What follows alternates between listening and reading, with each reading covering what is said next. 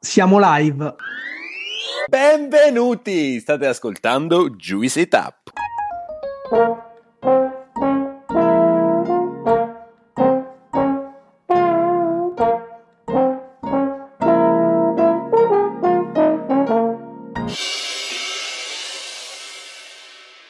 Siamo Gianluca e Claudio e insieme ad Alessandro siamo i fondatori di questo podcast e del progetto Juice. Oggi abbiamo il piacere di avere con noi Luca Genova, CEO del gruppo The House of, di cui fa parte anche Tuorlo Magazine. La vita di Luca si divide in due, Palermo e Milano, il lavoro in agenzia e quello da imprenditore. Oggi con Luca parleremo di comunicazione e creatività e di come un momento complicato come la pandemia è stato in grado di far nascere uno dei progetti editoriali più innovativi legati all'enogastronomia. Scopriremo anche come ha fatto un magazine a finire nel metaverso. Prima di iniziare con l'intervista, però, per supportarci e continuare a far crescere il progetto, vi chiediamo di lasciarci una valutazione dalla piattaforma da cui ci state ascoltando e di iscrivervi ai nostri canali Instagram e Telegram. Dopo questa marchetta di rito possiamo partire. Ciao Luca, benvenuto su Juicy Tap. Ciao cari, come state? Tutto bene, grazie. Soprattutto, anzi, grazie a te per aver accettato questo invito, è veramente un piacere averti qui. Noi, come al solito, ci piace partire appunto dalla storia, ma alla storia della persona. Quindi ti chiedo un po' di raccontarci chi è Luca Genova, qual è stato il tuo percorso e quali sono state quelle esperienze caratterizzanti che ti hanno portato dove sei oggi. Ma allora, Luca Genova è figlio del Mediterraneo, figlio di una terra che è la Sicilia, che mi ha dato tantissimo a livello evidentemente personale, eh, ma anche in fondo professionale, perché tutte le scoppole che ho preso giù poi mi sono servite ad avere la pelle più dura quando sono venuto a studiare qui a Milano. Sono nato a Palermo, eh, ho vissuto a Palermo e in, Sicilia per 25 anni che oggi mi fanno dire nonostante pressoché la totalità della mia vita professionale e la mia vita anche personale, visto che i miei figli sono nati a Milano, ricordo perfettamente la mia terra, me la ricordo ogni giorno che passo su questa terra e vivo in questa città che mi ha dato tantissime cose che, che è Milano, mi ricordo ogni giorno cosa ho lasciato e questo devo dire è stato una, un fil rouge che credo poi mi abbia fatto ottenere i pochi diciamo, risultati che ho ottenuto fino ad oggi. Innanzitutto Luca, benvenuto anche da parte mia. A me piace sempre molto quando portiamo gente del sud qui perché da, da persona del sud trovo sempre un po' anche di casa in questo. Mi piace che la tua introduzione, la tua presentazione è stata molto incentrata al posto da cui vieni e poco sulle esperienze lavorative, poco sulle esperienze formative e accademiche che hai fatto. Però sappiamo che hai un background in generale molto legato al mondo delle start-up e dell'imprenditoria in generale. Hai lavorato per Independent Ideas come Head of Strategy, hai iniziato poi il tuo percorso un po' più indipendente da imprenditore e oggi sei CEO del gruppo The House of di cui fa parte anche Tuorlo Magazine, che è anche un po' il motivo per cui sei qui con noi oggi. E quindi ti chiedo se vuoi partire raccontandoci qualcosa delle tue esperienze precedenti per arrivare poi a The House of e parlare poi di Tuorlo Magazine. Ma devo dire che intanto hai fatto un riassunto che anche io avrei fatto a fatica eh, a realizzare. io credo che tutti i percorsi anche professionali si basino su delle profonde radici culturali, da dove vieni, dal territorio che poi ti ha, ti ha messo al mondo, ti ha nutrito di profumi, di, di cibo, di aria, di, di, di emozioni. Credo che da questo DNA non si possa prescindere anche poi per tutto il percorso professionale che io ho avuto grande, il grande privilegio, la grande fortuna di poter fare in un'altra città che, che Milano, che dove oggi vivo, eh, una seconda casa che ho, ho, conosciuto nel 2009, spostandomi subito dopo la mia laurea duramente conseguita con qualche annetto di ritardo in lettere giù a Palermo. E nel 2009 mi sono ritrovato in un contesto competitivo completamente fuori dalla mia portata perché mh, ho fatto la specialistica in NABA, che è una sorta di accademia di belle arti dei nostri tempi, e mi sono reso conto il primo giorno di scuola che per me era ancora scuola, per gli altri era l'università. La grande cosa che mi ha insegnato la mia terra però è la fame. È la fame che dico sempre ai, anche ai ragazzi giovani che cominciano a lavorare con noi, fa la differenza, fa la differenza in tutto, la voglia di imparare, la voglia di, di voler conseguire i propri obiettivi, eh, la voglia anche di non avere timore e vergogna eh, di essere ambiziosi perché oggi in Italia sembra che essere ambiziosi sia una colpa più che, più che un valore. E quindi ho cominciato a studiare come un matto, ho recuperato tutti i tempi persi, sono stato il primo a laurearmi all'interno del mio corso di laurea, eh, il primo e l'unico, perché ero l'unico che aveva bisogno di poi recuperare tempo, cominciare anche a lavorare in ambienti che mi sembravano veramente distantissimi. E lì mi ha aiutato la mia ossessione per sapere ciò che avevo davanti, cui io ambivo arrivare nel più breve tempo possibile. Eh, l'ossessione mi ha portato a, a, fare dei colloqui davanti a persone che, che, non avevo mai visto, ma di cui conoscevo vita, morte e miracoli. Ho avuto la fortuna di entrare in McCann che all'epoca era una delle grandi agenzie, ma in forte decrescita rispetto agli anni d'oro. E poi ad un certo punto mh, ricevo una telefonata in un momento in cui tra l'altro non l'aspettavo da parte di Indipendente Diaz. Questo è come dire, sai gli switch nella, nel, che, che, ti capitano nella tua vita, no? Quella telefonata era per un semplicissimo colloquio, io andai in Indipendente Diaz un po' scettico perché detto, ma, sapevo che dietro c'era un nome importante e ho fatto il colloquio e ho firmato il contratto di lavoro, credo non so a quanti sia successo, appena ho finito il colloquio. Cioè mi sono alzato dal colloquio per andare in amministrazione a firmare il contratto. Quello è un momento di svolta che mi ha portato anche a litigare con la mia allora compagna, che adesso è mia moglie, perché presi quella decisione totalmente d'impulso, però ero io, cioè in quel momento sono stato io eh, perché sono una persona estremamente impulsiva che mi, che mi fido molto del mio, del mio, istinto. È stato uno switch perché la persona che di, c'era dietro questa agenzia, che oggi fa parte tra l'altro del gruppo Publicis, eh, si chiamava Alberto Fusignani, che è diventato poi nel tempo uno dei miei migliori amici e lo è tuttora, nonostante abbia poi lasciato in futuro l'azienda per due volte. E l'altra persona che evidentemente era parte di quell'azienda si chiamava Lapo Elkan. Eh, Lapo che è, è diventato una persona estremamente importante negli otto anni e mezzo che sono stato in azienda, quelle persone mi hanno dato, come dire, sostegno nei momenti forse anche più complicati della mia vita personale eh, e anche nei momenti più felici. In quei due anni io ho perso due persone carissime, tra cui mia mamma, e mi sono sposato. Aver vissuto quell'esperienza negli anni in cui io stavo correndo con l'energia, come dire, al, al massimo delle mie forze, me li ha fatti vivere al massimo delle possibilità. Mi hanno dato tanto, ciò che sono io oggi lo devo alle persone che stanno lì e quindi mi è rimasta talmente nell'animo che poi quando dopo alcuni salti pindarici ho scelto di andare via per fare l'imprenditore, quindi fondare la mia, la mia agenzia, l'ho fatto sull'imprinting di quello che avevo imparato, l'ho fatto su, sull'imprinting e sul modo di gestire la creatività, la comunicazione. Noi facciamo un mestiere veramente complicato perché eh, a volte mi, mi, mi piacerebbe poter vendere una bottiglietta d'acqua, ma Invece raccontare e spiegare il valore di un'idea che è totalmente, come dire, astratta, a volte fa fatica.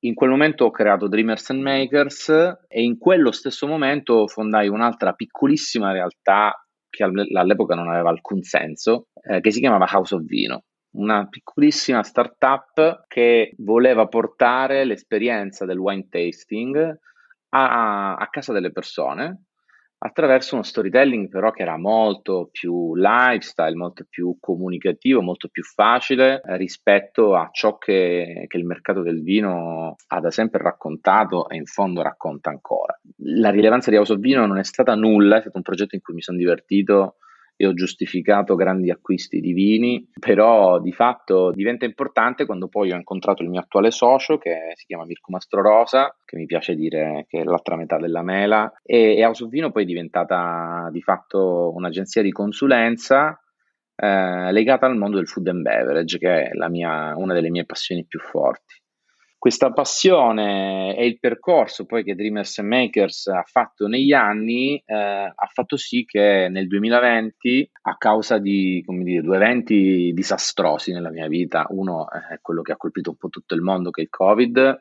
L'altro è la perdita di un amico e mio socio di Dreamers and Makers, Fabio Andreini, che era la persona con cui avevo creato quel progetto che fino ad allora ci aveva dato grandi soddisfazioni. Abbiamo lavorato con Cristiano Ronaldo, con Giulia Roberts, per brand importantissimi come Calzedonia, Ferrari, eh, Juventus, eh, tra, di cui tra l'altro io sono estremo tifoso. eh, Radio 105, quindi fino a quel momento eravamo veramente sulla cresta dell'onda e la vita mi ha insegnato che a volte bisogna saper ripartire. E quindi con le ginocchia un po' sbucciate abbiamo, io e Mirko, preso in mano tutto, tutta la società, l'abbiamo fusa in un unico gruppo che è The House of e soprattutto ha dato vita ad un progetto che è quello per cui siamo, siamo probabilmente qui oggi, che nel 2020 era un progetto interno al gruppo eh, che si chiama Turlo Magazine e che invece oggi è una società a sé stante, quindi siamo start-upper nuovamente e sta facendo un percorso tutto suo, spero il, il più interessante e veloce possibile. Luca, ci stai veramente raccontando di, di, una vita affascinante tra il tuo percorso e anche quella che è la mia storia personale vedo tanti punti di incontro, cioè, anche soltanto per il fatto che io magari sono adesso in questo momento della mia vita in cui sto correndo tanto, sto mettendo tante energie e mi è successo poi che ti arrivano quelle porte in faccia, quei muri che non hai visto e quando vai a quella velocità ti fanno ancora più male. Però se c'è una cosa che mi è sembrata di percepire un po' dalla, dalla tua storia è che comunque sei riuscito mai a non perdere l'entusiasmo e quella fiamma che avevi dentro Prima di passare a Tuollo, però, ci tenevo a farti due domande che mi interessano molto e penso che possano interessare anche i nostri ascoltatori. Come è stato fare il salto da persona d'azienda a imprenditore e da quello che ho capito non l'hai neanche fatto ad un'età troppo giovane come oggi invece succede, perché il percorso che oggi sta diventando normale è che post università si inizi direttamente in startup e quindi magari farlo più avanti nella tua vita quando hai già nelle, delle sicurezze, mettere tutto in discussione per diventare un imprenditore può diventare più complicato. E la seconda invece se ci puoi fare entrare un po' più in questa tua passione del mondo dell'enogastronomia, da dove deriva, quando è che è diventata così preponderante da farti venire in mente appunto poi di creare un progetto editoriale interamente legato a questo mondo. Allora, comincio dall'inizio e da una, da una delle pochissime cose che mi fa sentire un sentimento vicino all'invidia. Quando ho davanti ragazzi di 24-25 anni che sono già imprenditori, che hanno la loro realtà piccola, grande, rilevante, non irrilevante, non ha nessuna rilevanza nella mia valutazione, però io li guardo e gli dico cavolo, cioè quanto siete bravi, forti, veloci. Io avrei voluto essere come voi, ma mi sono ritrovato a farla in realtà in, con un'età forse più matura, ma tutto sommato con ancora tantissime cose da imparare che ho avuto eh, la capacità di affrontare, ma anche sai, l'opportunità di dover affrontare, perché poi chi mi doveva dire a me che una, due anni dopo che mi lanciavo in questa, in questa, grande avventura con tutto che sembrava perfettamente allineato per fare quello che avevamo pensato, pandemia globale. Ora sfido io ad aver inserito in un business plan come dire, anche tra i più accur- accurati, una cosa del genere. Quindi eh, devo dire che poi l'età mi ha, mi ha aiutato, se vuoi, anche ad avere mm, le spalle un po' più forti, non tanto a livello economico, quanto proprio a livello anche sentimentale, umano, perché fare azienda è come, magari esagero, però è come avere un bambino. Le mie aziende sono per me gli altri due figli, porta via gli altri due figli invece fisici tanto tempo che però sono costretto, sono costretto fino a un certo punto perché non lo sono scelto, a dedicare alle altre due aziende che sono The House of e Tuorlo. Io devo dire che nonostante le mie origini siciliane, quindi eh, all'interno di una terra che alla gastronomia dà e ha dato storicamente tantissimo, non ho avuto un'infanzia legata, come dire, a, ad un'attenzione importante per la gastronomia in generale. Questo un po', tra l'altro oggi me ne pento perché avrei potuto assaggiare tante ricette di mia nonna che invece guardavo con, eh, con sospetto. Ecco. Poi ho avuto la fortuna, sai, di, di conoscere un po' di, un po' di, persone. Una volta mi sono ritrovato ad una degustazione a cui ero andato perché mi aveva invitato una cara amica di un ufficio stampa che non vedevo da tempo. Ho portato degli amici, siamo andati a questa degustazione che mi ricordo era al PAC a Milano i vini non, non, me li ricordo proprio perché poi ne sono uscito ovviamente sbronzo, però eh, mi ricordo che da lì si accese un po' la, il pallino per, per, il vino. Allora poi ho avuto anche la fortuna di essere circondato eh, di persone che avevano la stessa passione, quindi sai, eh, andando spesso a mangiare fuori, eh, frequentando tanta gente che mi faceva scoprire ogni volta un vino nuovo, ho cominciato poi ad appassionarmi quindi eh, ad andare nelle cantine, scoprire la storia. Poi ovviamente come spesso accade cerchi di, di unire utile e dilettevole e quindi porti eh, il vino al lavoro. Portarlo al lavoro ha significato poi appunto unire la passione per quella materia lì con eh, il lavoro che facevo che era in fondo comunicazione, no? E quindi questo ha portato un po' a quello che, che, ci dicevi prima, cioè House of Vino, però oggi anche immagino a Tuorlo, perché penso che il motore che ti ha spinto ad arrivare fino a Tuorlo sia bene o male lo stesso, quindi grande passione per, per il cibo e per il vino che viene declinato in questo caso in un altro modo. Quindi arriviamo a Tuorlo. Che cos'è? Tuorlo nasce innanzitutto in un momento molto particolare, ad aprile 2020 in pieno lockdown, in piena ansia e paura anche di ciò che stava succedendo e di ciò che avrebbe comportato questo a livello economico per due come me e Mirko che viviamo del nostro lavoro, quindi sì, imprenditori, ma di brevissimo corso e quindi con ancora una condizione non da privilegiati. Ecco. Però, sai, alla fine spesso le, le persone, le aziende le devi, le devi testare nel momento di difficoltà e quindi quando ci siamo ritrovati in quella difficoltà, prima, il primo pensiero è stato ok, prima o poi finirà e ripartiremo. Dobbiamo riuscire in questo momento a stare in piedi, a tenere il colpo, ma ci dobbiamo far trovare in piedi quando riaprirà. Perché riaprirà? Dobbiamo pensare già avanti, non possiamo pensare parare il colpo di uno tsunami di dimensioni, come dire, troppo più grandi di noi. E quello passa per l'innovazione, come molte delle cose che oggi cambiano un po' eh, il mondo.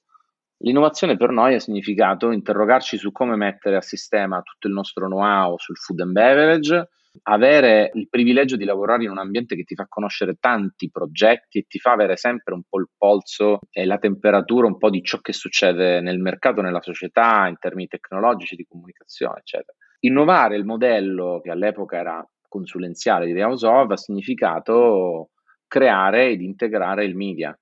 Il media perché è, è come dire, più giustificabile come investimento, che non presuppone magari un percorso strategico più, più lungo e, e, magari più efficace anche in, per lunga durata, ma privilegiare magari il contenuto, no? il contenuto di cui oggi nel mondo del marketing si sente parlare praticamente tutti i giorni. Il contenuto passava da, da, da, un magazine e quindi da lì abbiamo cominciato a lavorare su questo magazine che abbiamo chiamato Tuorlo perché rappresenta il centro della vita perché rappresenta un'icona della, della cucina italiana e perché evidentemente è qualcosa che per noi poteva avere anche una, una veste di elemento pop. No? Nasce quindi Torlo Magazine, un progetto editoriale 100% digitale, video based. Video based perché le notizie, l'informazione, l'intrattenimento oggi passa per il 98% da contenuti video contenuti video di qualità perché le piattaforme hanno innalzato la qualità a cui siamo abituati e legati soprattutto ad, una, ad un racconto e ad uno storytelling che privilegia la storia e non il tecnicismo della materia, del prodotto o del territorio. La storia, la gente è affamata di storie e quindi noi abbiamo scelto di utilizzare tre elementi editoriali che sono il food and beverage, la sostenibilità e i territori, perché i territori andranno rilanciati e vorranno avere una piattaforma capace di valorizzare la storia dei propri territori. E quindi ecco, Turlo Magazine nasce con un DNA innovativo legato all'innovazione del pensiero, del modello, ad una costante ricerca dei principali trend, sempre a supporto della creatività e della strategia. Nasce consapevole che il mercato è enorme, fatto di grandi player, ma noi crediamo di essere l'unico magazine contemporaneo capace di raccontare attraverso food and beverage, il territorio, la sostenibilità, gli argomenti più disparati per quanta più gente possibile. Il fatto che la pandemia sia stata un po' una batosta per tutti quanti è, è fuori discussione. Però, Luca, tu sei l'ennesima riprova di personaggi che ospitiamo su questo podcast che ci stanno raccontando di un progetto nato nel periodo della pandemia. Lo stesso Juice, lo stesso podcast Juicy Tap è un prodotto della pandemia, è un prodotto di un momento in cui ci si è guardati negli occhi, ci si è chiesti che cos'è che ci fa veramente muovere le corde, che cos'è che se domani riparto voglio iniziare a fare e trovare la risposta a questa domanda ha significato realizzare tanti progetti di cui Tuorlo è un fantastico esempio e devo dire che quando tu descrivi Tuorlo come un qualcosa di pop innovativo è proprio il feeling che ho avuto io. Io, Claudio e Alessandro siamo dei grandissimi curiosi di questo mondo della comunicazione e dell'enogastronomia in generale. Da subito ho capito che c'era qualcosa di figo, c'era qualcosa di interessante che stava per emergere per iniziare a parlare di cibo in maniera nuova. Tu ci hai detto due cose importanti secondo me che devono essere sottolineate. Il primo è questa attenzione a voler comunicare solo attraverso il video, che io trovo super centrale e super rilevante in questo, in questo momento perché è andata proprio a sconvolgere un paradigma della comunicazione enogastronomica che è molto legata alla scrittura e al testo. E secondo, ci hai detto che i tre pilastri non era più soltanto ristorazione, non era più soltanto ristoranti, non era più solo esperienza gastronomica, ma ci iniziava a essere anche la sostenibilità e il territorio. Il terzo elemento che vorrei aggiungere io, che secondo me diventa veramente l'elemento differenziante, è quello del linguaggio e della comunicazione, perché almeno quello che traspare da fuori è il fatto che voi non, non avete la pretesa, diciamo, di essere gli unici che capiscono di enogastronomia, cioè non, non vi nascondete dietro termini aulici e dentro una comunicazione criptica e difficile da raggiungere. Qual è la, quella, quella, caratteristica, secondo te, che vi, che vi, ha reso pop e che vi sta facendo entrare non nelle case, ma nei profili Instagram di così tanta gente? La differenza sta nel sapere di che cosa stiamo parlando. Non puoi raccontare un territorio se non ci sei stato.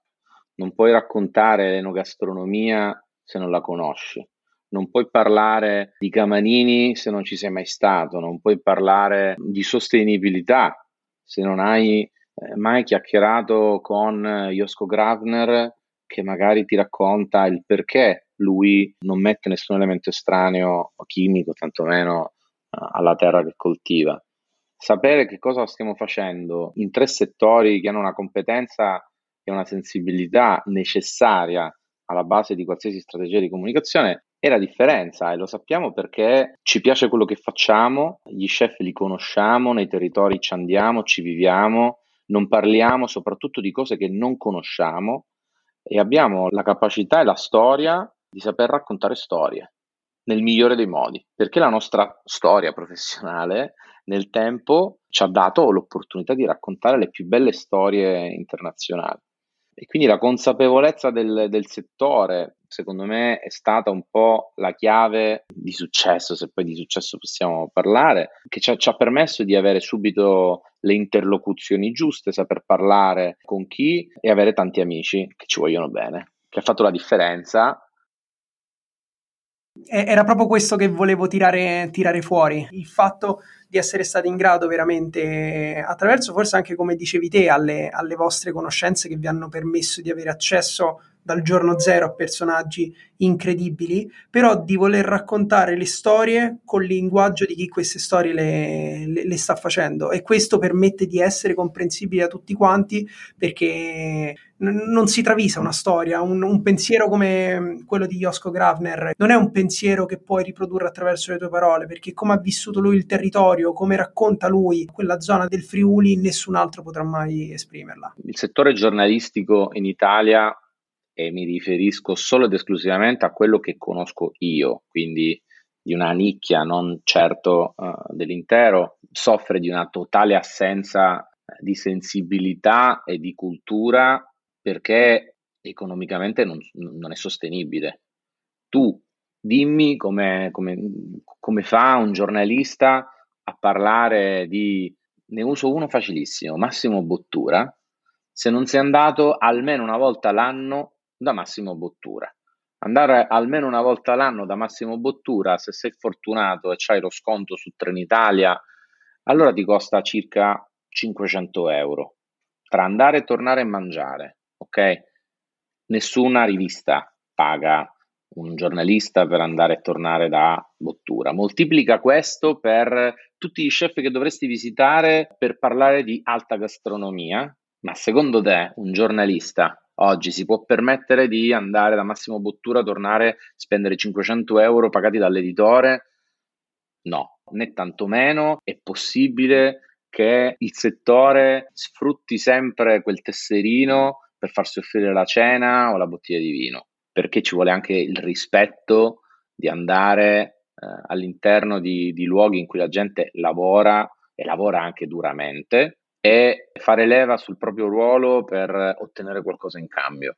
Ecco, questa magari non è una battaglia che combatteremo, però su questo noi siamo estremamente diversi. Uno perché abbiamo scelto di non fare i giudici eh, dell'enogastronomia, per cui di fatto non ci occupiamo di quel mestiere lì. Tutti i chef che conosciamo li conosciamo perché siamo stati là quattro volte prima di dire ciao chef, come stai?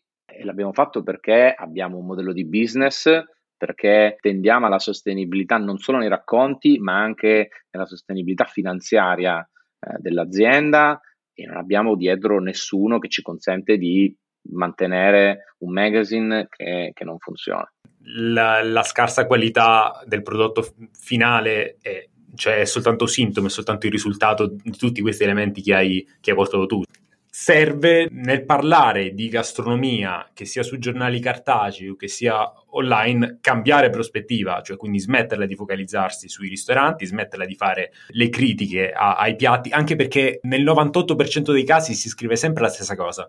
Anche questo è un altro grosso problema, secondo me, della critica gastronomica italiana, cioè che non è critica. È... Avevamo una curiosità su come voi riuscite a essere sostenibili sotto il punto di vista economico, ma un po' ce l'hai lasciato intravedere. Però se vuoi aggiungere qualcosa su questo... Ma allora, il modello di business di Tuorlo fonda, come dire, le sue mm, fortune, spero, sul fatto che noi il 60-70% del nostro fatturato sono branded content, quindi sono contenuti realizzati con un approccio editoriale serio, con uno storytelling fatto dai nostri autori, fatti per brand, fatti per brand che raccontano delle storie coerenti con noi, quindi interessanti poi per l'utente finale.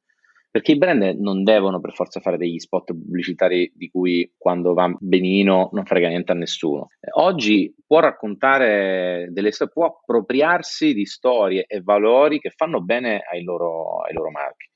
E noi vogliamo essere la piattaforma capace di pensarli, produrli e poi ospitarli all'interno dei nostri piani editoriali.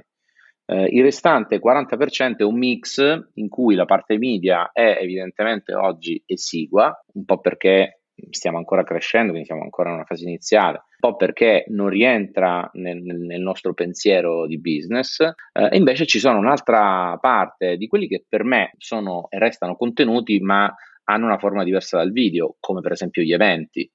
Veniamo dalla settimana del Salone del Mobile dove eh, eravamo partner di Alcova e in cui abbiamo ospitato una food court, quindi di fatto abbiamo servito i prodotti alla gente, li abbiamo selezionati e serviti, ci siamo occupati del servizio e quello comunque è stato un contenuto per noi e per i partner che ci hanno dato, dato supporto.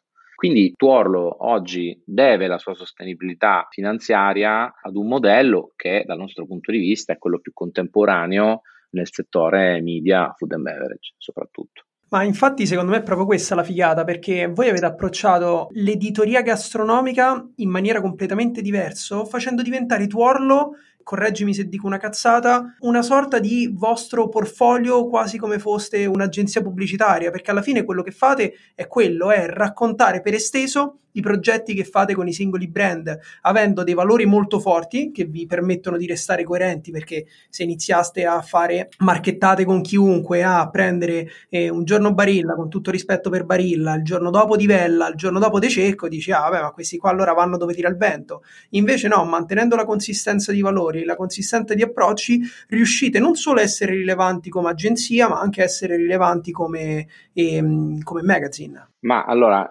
intanto consentimi di dire che se c'è qualcuno di Barilla che ci sta ascoltando, abbiamo un sacco di idee per loro e non vedo l'ora di sentirvi eh, al telefono, prima di tutto. Detto ciò, Tuorlo nasce evidentemente da un heritage che aveva già e continua ad avere, pur nella veste di agenzia creativa, un ruolo nel settore food and beverage in particolar modo importante. Quindi Sicuramente il portfolio in termini proprio di know-how dell'agenzia è stata la base su cui abbiamo costruito e su cui tra l'altro continuiamo a costruire perché ciò che ci rende diversi, ci rende creativi in ogni format che pensiamo, ci rende ottimali nella produzione sia in termini qualitativi che in termini di costi anche per i nostri clienti. Lavorare con noi, se veniamo visti come, come, un magazine magari può sembrare anche caro, ma se veniamo visti come un partner che poi crea per te dei contenuti che vanno anche nella nostra piattaforma, siamo assolutamente competitivi con qualsiasi realtà che fa qualità in termini di produzione video, creatività eh, e branded content. Senti, io penso che di aver già raggiunto un po' l'obiettivo di questa, di questa intervista, che essere arrivati, non so, intorno al minuto 25-30, non so il nostro mago del montaggio quanto decide di tagliare, senza aver ancora nominato la parola metaverso. Perché aprendo la vostra bio di Instagram si legge il primo magazine ad abitare il, vid- il metaverso. Quindi quello che io ti chiedo adesso è solo clickbait o c'è qualcosa di consistente dietro e magari una visione incredibile dell'editoria enogastronomica che nessuno di noi è ancora riuscito a percepire? Ma allora, eh, facciamo l'analisi concettuale dell'espressione il primo magazine ad abitare nel metaverso. Il primo, il concetto di primo, noi lo vediamo spesso come una corsa che genera cose di poca qualità e magari diceva mia nonna, il gatto frettoloso fa i gattini ciechi. Io invece credo fortemente nell'essere primo, ma non perché mi piace dire che sono stato il primo ad abitare nel metaverso, ma perché credo fortemente nella sperimentazione. E chi fa la sperimentazione per primo cade da più in alto, si fa più male, ma ha imparato molto di più degli altri. Ha molto più tempo per riprovarci, ha molto più tempo per abbandonarlo prima di altri. E quindi a volte essere i primi aiuta. Ad abitare perché evidentemente la casa, eh, per noi che abbiamo fatto un gruppo che si chiama The House of, ha sempre rappresentato l'ambito eh, in cui ci muovevamo, perché spesso i nostri contenuti vengono fruiti dal divano, da, eh, non a tavola, mi raccomando, che è maleducazione. Non mentre si guida, aggiungerei? Assolutamente no, mentre si guida il telefono sta nel cruscotto. Eh, ma magari mentre mentre si, è in casa. Quindi il concetto di habitat per noi era, è stato sempre un po' fondante. E infine questo metaverso. Allora, qui va detta una cosa. Noi abbiamo fatto un progetto molto vicino ad un concetto di metaverso che però è parziale. Uh, il metaverso è un concetto molto complesso di cui mh, ad oggi mi permetto di dire che si sa tutto e niente, però che fonda le sue basi su un sistema di tracciamento che è la blockchain, un ambiente virtuale, la capacità poi di generare socialità in un ambiente che non è di prossimità. Per noi il metaverso è stato, come dire, la voglia di sperimentare un luogo virtuale che ci potesse raccontare in un ambiente in cui l'experience e quindi un po' anche il gaming potesse giocare un ruolo importante. Abbiamo scelto Roblox perché è oggi la, la, piattaforma che ti consente una personalizzazione degli ambienti maggiore, quindi i brand sono presenti, cosa non banale per noi che siamo sempre un po' orientati al business. Eh, e quindi abbiamo scelto di generare all'interno della piattaforma di Roblox cosa per noi rappresentava il Mediterraneo e cosa quindi rappresentava noi.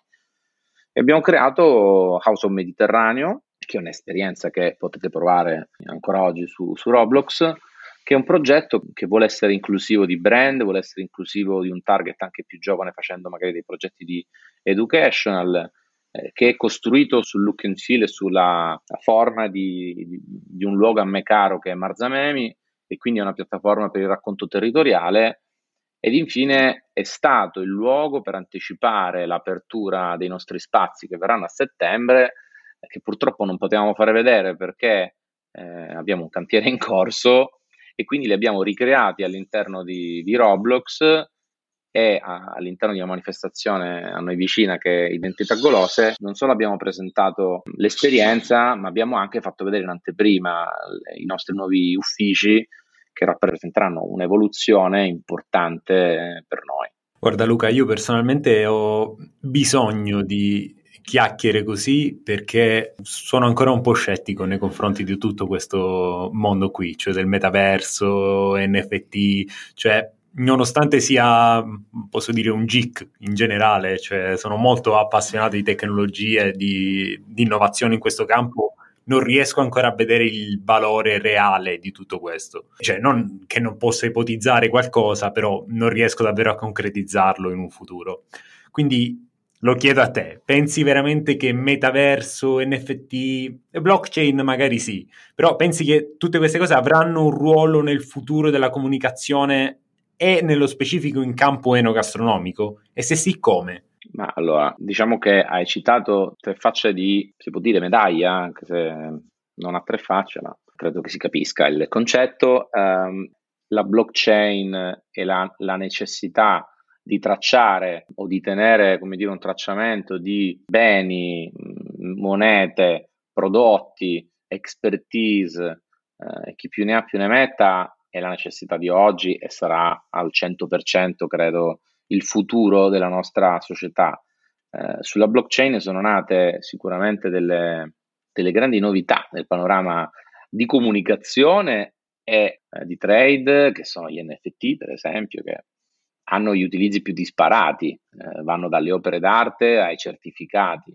Pensa solo alla possibilità di certificare tra, tramite blockchain mh, tutte le bottiglie di, di qualsiasi prodotto, di prosecco. In un sol colpo hai la tecnologia che può eh, evidentemente certificare la territorialità di un elemento enoico in quel caso, ma in generale enogastronomico. Il, il punto, il problema sul tracciamento e sulla originalità dei prodotti è un tema che all'enogastronomia in generale interessa da anni e a tuttora non si è trovato una soluzione globale che dia garanzie. Quindi sicuramente la tecnologia giocherà un ruolo fondamentale.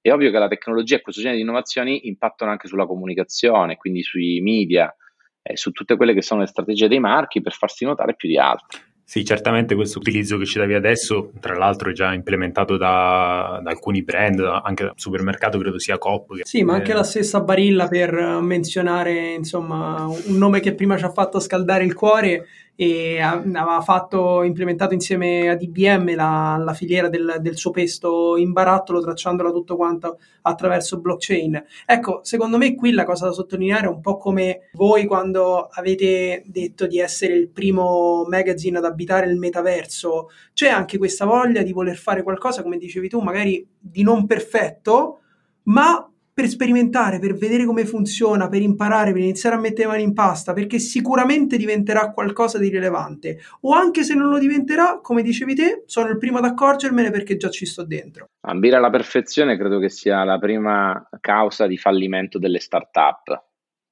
Quindi eh, la perfezione esiste ed è un concetto secondo me molto più teorico eh, di quello che sembra, esiste alla fine di un percorso che non può essere breve. Quindi è ovvio che ci deve essere un tempo e una cultura per ambire alla perfezione. E quindi noi ambiamo a voler essere sicuramente i più innovativi, ma non eh, per essere i più innovativi, ma perché crediamo che i contenuti e la comunicazione deve essere sempre fresca, up to date, deve parlare alle nuove generazioni e se vuoi parlare alle nuove generazioni non puoi prescindere dal conoscere cosa succede nel mondo. Ma a proposito di futura innovazione, che cosa ci dobbiamo aspettare da Tuorlo e anche da The House of nei prossimi anni? Il, che il titolo della bio cambierà nel primo magazine ad abitare lo spazio? No, guarda, invece ti dirò che la prossima innovazione che, che lanceremo sarà uno spazio fisico per tornare ad una normalità che mm, in un certo momento sembrava scomparsa e lontanissima sarà un luogo fisico che si chiamerà House of Mediterraneo a Milano, capace di esprimere tutta la nostra mediterraneità e tutta la nostra capacità di creare i migliori contenuti possibili. Spero riuscirai a portare anche un po' di profumo di Palermo, allora. Magari. Allora, Luca, ci muoviamo verso l'ultima domanda della nostra intervista, che è un momento a cui teniamo tanto, il momento piccola pasticceria. È un modo in cui ci piace chiudere le interviste come generalmente si chiudono i pranzi o le cene. E chiediamo al nostro ospite, alla nostra ospite, un consiglio su un libro, un film, un album, un brano musicale, può essere qualsiasi cosa, l'importante è che sia un qualcosa che è stato importante per te nella tua vita e nel tuo percorso. Quindi qualcosa che ti ha aiutato a crescere, che ti ha aiutato a essere quello che sei oggi. Allora, mi piace ricordare sempre una cosa, che secondo me una delle, delle cose che consiglierei a, a chiunque è di leggere il primo libro di Jurassic Park io da piccolino volevo fare il paleontologo, volevo trovare i dinosauri, ero affascinato da quel mondo lì e sognavo di, di, di scavare e trovare il dente di un T-Rex. Credo che è stato il primo libro in assoluto che ho letto tutto e l'avrò letto 3-4 volte e oggi mi piace ricordarlo per una ragione, non perché ogni tanto voglio mollare tutto e tornare a pensare di fare il paleontologo, ma perché mi ricorda sempre che sognare e non smettere mai di farlo anche nei momenti più complicati ti aiuta a realizzare alla fine quello che c'è in testa, sempre e comunque. Eh, e quindi io ancora quando penso a Jurassic Park sogno di diventare un paleontologo, sogno di trovare un giorno per terra in uno dei miei viaggi avventurosi eh, in Vietnam magari i resti di un triceratopo. Ecco, magari sognare no, questo non me lo farà re- realizzare mai, però diciamo sognando tutto quello che ho fatto un po' di cose sono riuscito a metterle per terra. Abbiamo fatto un viaggio un po' alla rovescia, siamo partiti parlando di metaverso, comunque siamo arrivati al metaverso e siamo arrivati ai dinosauri. Sì. Luca, siamo arrivati alla fine di questa super intervista, secondo me, sono felicissimo di, di averti avuto qui, anche perché abbiamo trattato tanti argomenti che, che, che, stanno a cuore a me, ma che in generale sono molto interessanti. Luca, ci vediamo nel Mediterraneo e questa volta non è soltanto in senso figurato, ma anche nei vostri spazi che speriamo apriranno presto e dove siamo sicuri che verremo invitati. Ragazzi, grazie mille a voi, è stato bellissimo. Spero che Barilla ci chiami domani, anzi chiamateci e mm, grazie ancora dell'opportunità di, di, aver potuto raccontare la nostra storia e la storia soprattutto di Porlo. Ciao Luca, a presto. Ciao. Hai ascoltato Juicy Tap. Per altri contenuti di Juice ci trovi su Instagram e sul nostro sito thisisjuice.net.